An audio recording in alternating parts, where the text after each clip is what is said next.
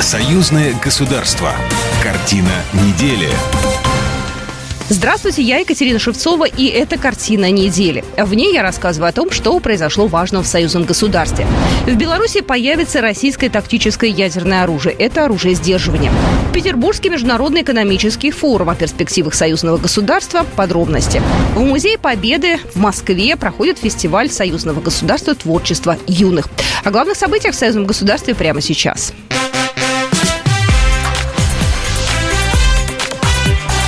Главное за неделю. Президент Беларуси Александр Лукашенко в начале недели посетил предприятие в Минской области по сборке отечественных боеприпасов. Его создали по поручению главы государства. А потом президент пообщался с журналистами. Как ранее договорились президенты России и Беларуси, в ближайшее время в республике появится российское тактическое ядерное оружие. И это оружие сдерживания.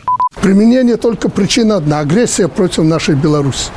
И это будет решение незамедлительный ответ – я это заранее говорил уже несколько раз. Незамедлительно будет ответ. Поэтому, э, я думаю, вряд ли кому-то захочется воевать со страной, у которой есть такое оружие. А нам это оружие сдерживания. Не дай бог, вы поймите меня, не дай бог мне придется принимать решение на применение этого оружия в современное время. Но никакого колебания не будет, если только против нас будет агрессия. Хранение такого оружия требует соответствующих условий. Они в Беларуси созданы, заявил президент. Также он отметил, что это его инициатива размещения ТЯО в республике.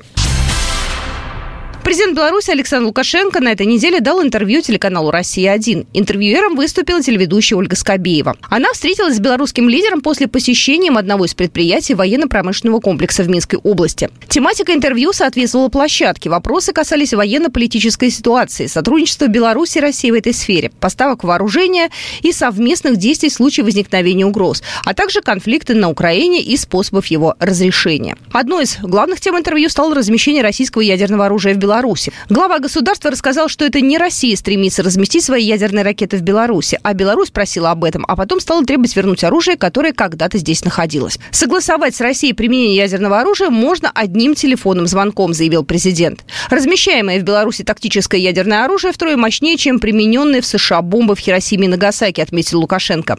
На Западе очень боятся наступления Третьей мировой войны. По словам президента, в Беларуси также не хотят этого и боятся. Но если угроза нашим странам все же возникнет, он готов пойти на крайние меры.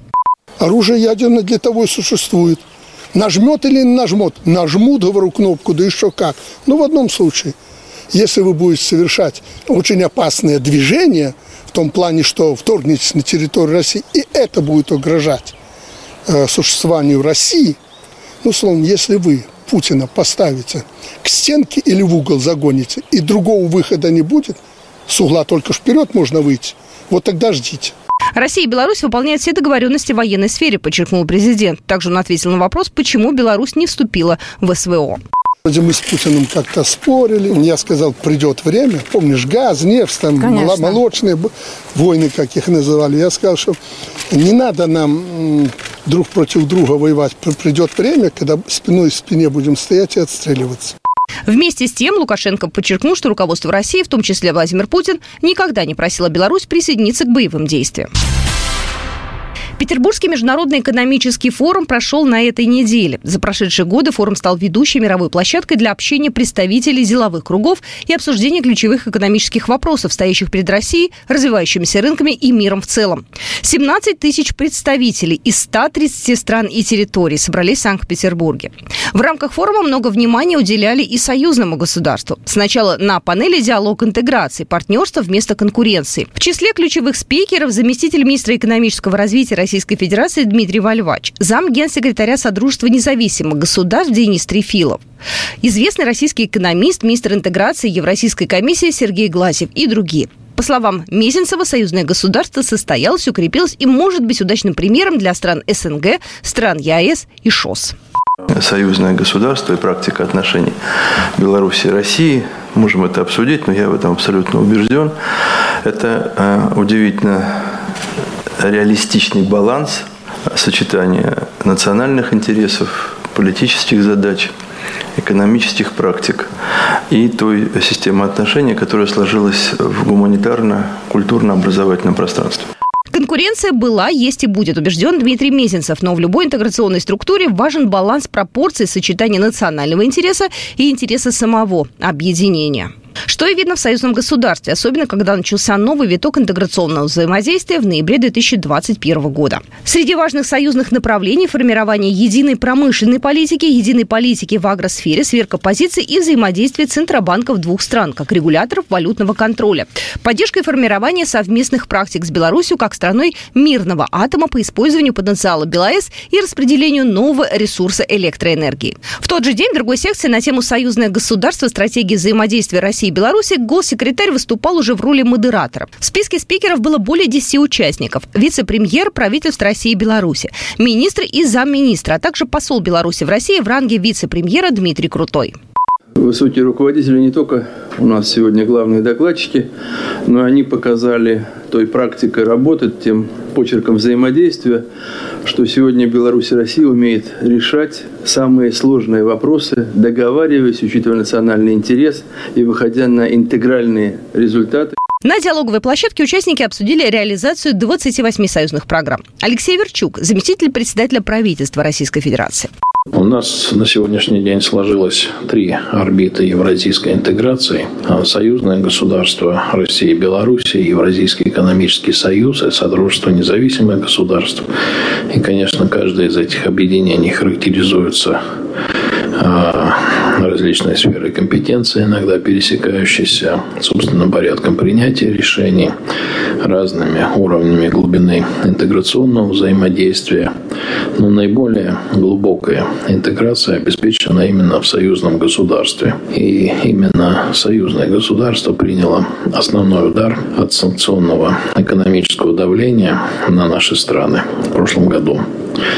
Ну и, конечно же, это а, в какой-то степени подтолкнуло наши страны к дальнейшей кооперации. Говорили спикеры про санкционное давление, про то, что так называемые иностранные партнеры-инвесторы покинули союзное государство, думая, что его ждет кризис. Оказалось, что есть даже экономический рост, хотя нелегко все дается. И Россия подставила плечо братская Беларусь, где сохранена промышленность, чьи основы закладывались еще во времена Советского Союза. Александр Шохин, президент Российского союза промышленников и предпринимателей. Сейчас в условиях, когда уходят э, недружественные компании из недружественных же стран, нам даже выгодно привлекать иностранных акционеров э, э, из дружественных, тем более братских стран, кое является Республика Беларусь. Вот здесь этот барьер просто надо снимать.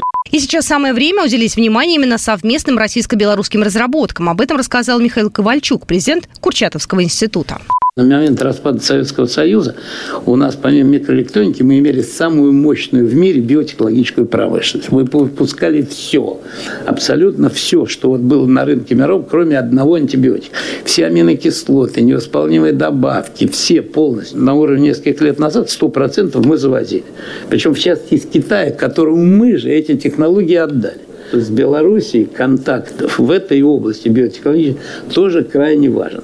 И последнее, что я хочу сказать, что вот что в белорусской науке меня ну, удивило как бы и в то же время обрадовало, поскольку все-таки Белоруссия страна великая, но не очень большая, даже по сравнению с небольшой страной России – и в этом смысле вы, надо дать должное вот президенту Беларуси, вы сосредоточили свою фундаментальную науку, вы не могли, вот так сказать, пахать вот широким плугом. Вы ее сосредоточили на конкретных вещах и сделали ее очень ориентированной на конечный результат. Чем наука постсоветская абсолютно была отражена. Это у нас была наука исследовательская, и непонятно, кому она была нужна. Вот сегодня главный призыв власти и нашей, и белорусской, к тому, чтобы наука стала, наряду с сохранением своей фундаментальности, производительной силой.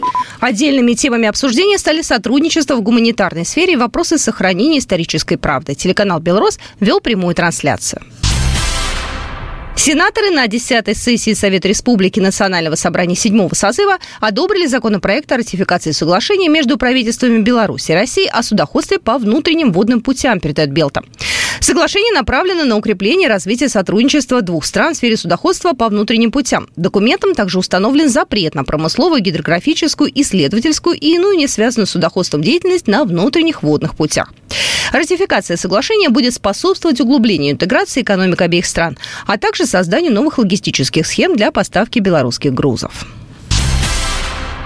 В Музее Победы в Москве идет фестиваль союзного государства творчества юных. Там выступают коллективы из Беларуси и России. Учредителями фестиваля являются Постоянный комитет союзного государства и Парламентское собрание Союза Беларуси и России. Госзаказчиками форума искусств являются Министерство культуры двух стран. Концертную программу открыл образцовый ансамбль народных духовых инструментов «Дударики». Молодые артисты играли на традиционных инструментах своей страны – дудках, гусле, жалейках и лирах. Фестивальная программа продлится до 18 июня. В этот день в Музее Победы состоится заключительный гала-концерт фестиваля союзного государства.